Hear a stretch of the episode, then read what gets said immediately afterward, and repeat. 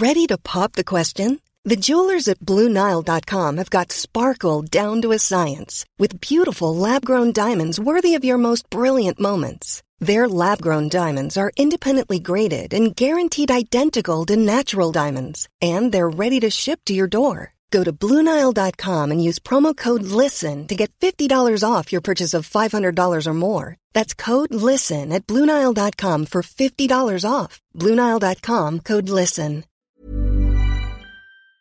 Cluttered. The Department of Education, DepEd, through the guidelines implementing the Brigada Eskwela issued pursuant to Department Administrative Order 21, Series of 2023, has ordered that schools shall ensure that school grounds, classrooms, and all its walls, and other school facilities are clean and free from unnecessary artwork, decorations, tarpaulins, and posters at all times.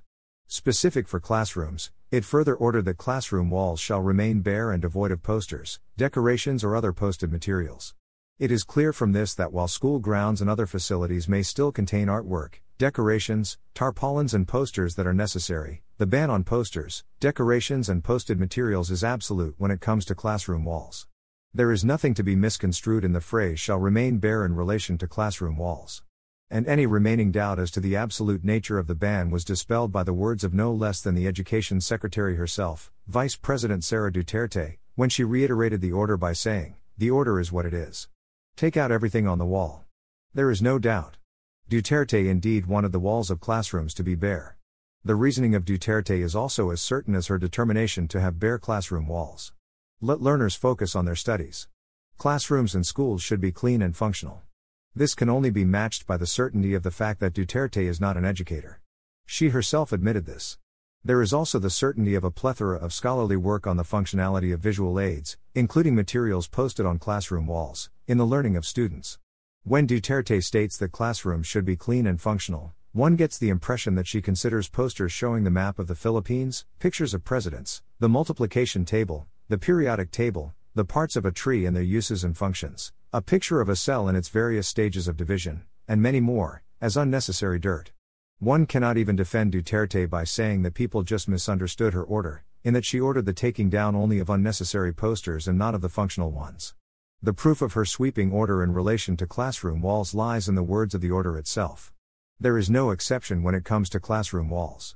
And Duterte verbally affirmed it herself. Had Duterte exercised some sense of humility, consistent with her admission that she is not an educator, and listened to educators, and read published work in cognitive psychology and educational technology, she would not have missed the unanimous conclusion among these bodies of work. Children are very visual, and visual aids play a significant role in learning. These posters, which Duterte and her defenders consider as clutter, are in fact functional tools that enable the learning process. Contrary to her proposition that these posters distract students from learning, these in fact help reinforce learning.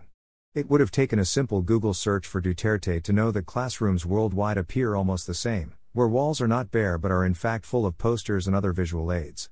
She would not have missed being confronted by images of classrooms in Vietnam, Thailand, Indonesia, India, Australia, Canada, the United States, Japan, and the United Kingdom, where what she considered dirt and clutter surround students as they learn.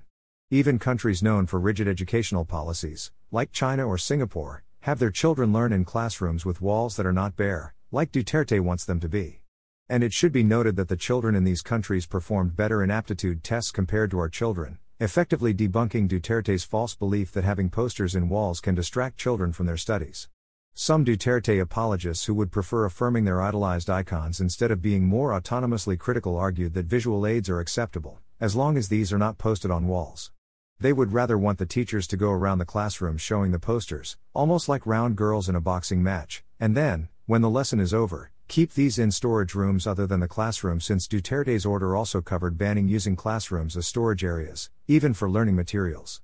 She is unaware that aside from visual learning, one other attribute that enables learning among children is repeated and sustained exposure, which is achieved when visual aids are posted on classroom walls. These people are not educators. They do not live their professional lives in classrooms.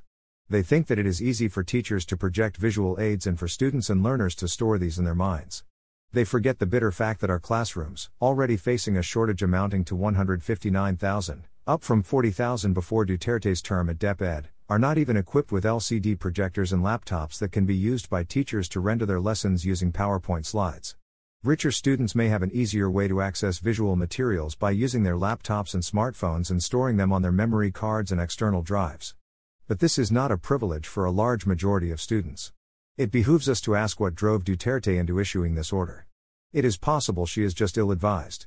I have praised her for being liberal in dealing with the rights of the LGBTQ community. But she has negated, cancelled, if not diluted, this liberal stance with the adoption of conservative right wing education policies.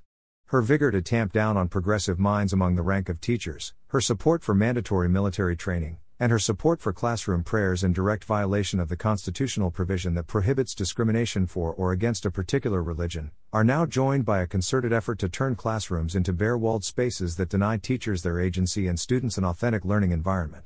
Duterte appears to turn education into a regimented domain. To her critics, her fixation on clean walls can be a Freudian slip revealing her authoritarian tendency.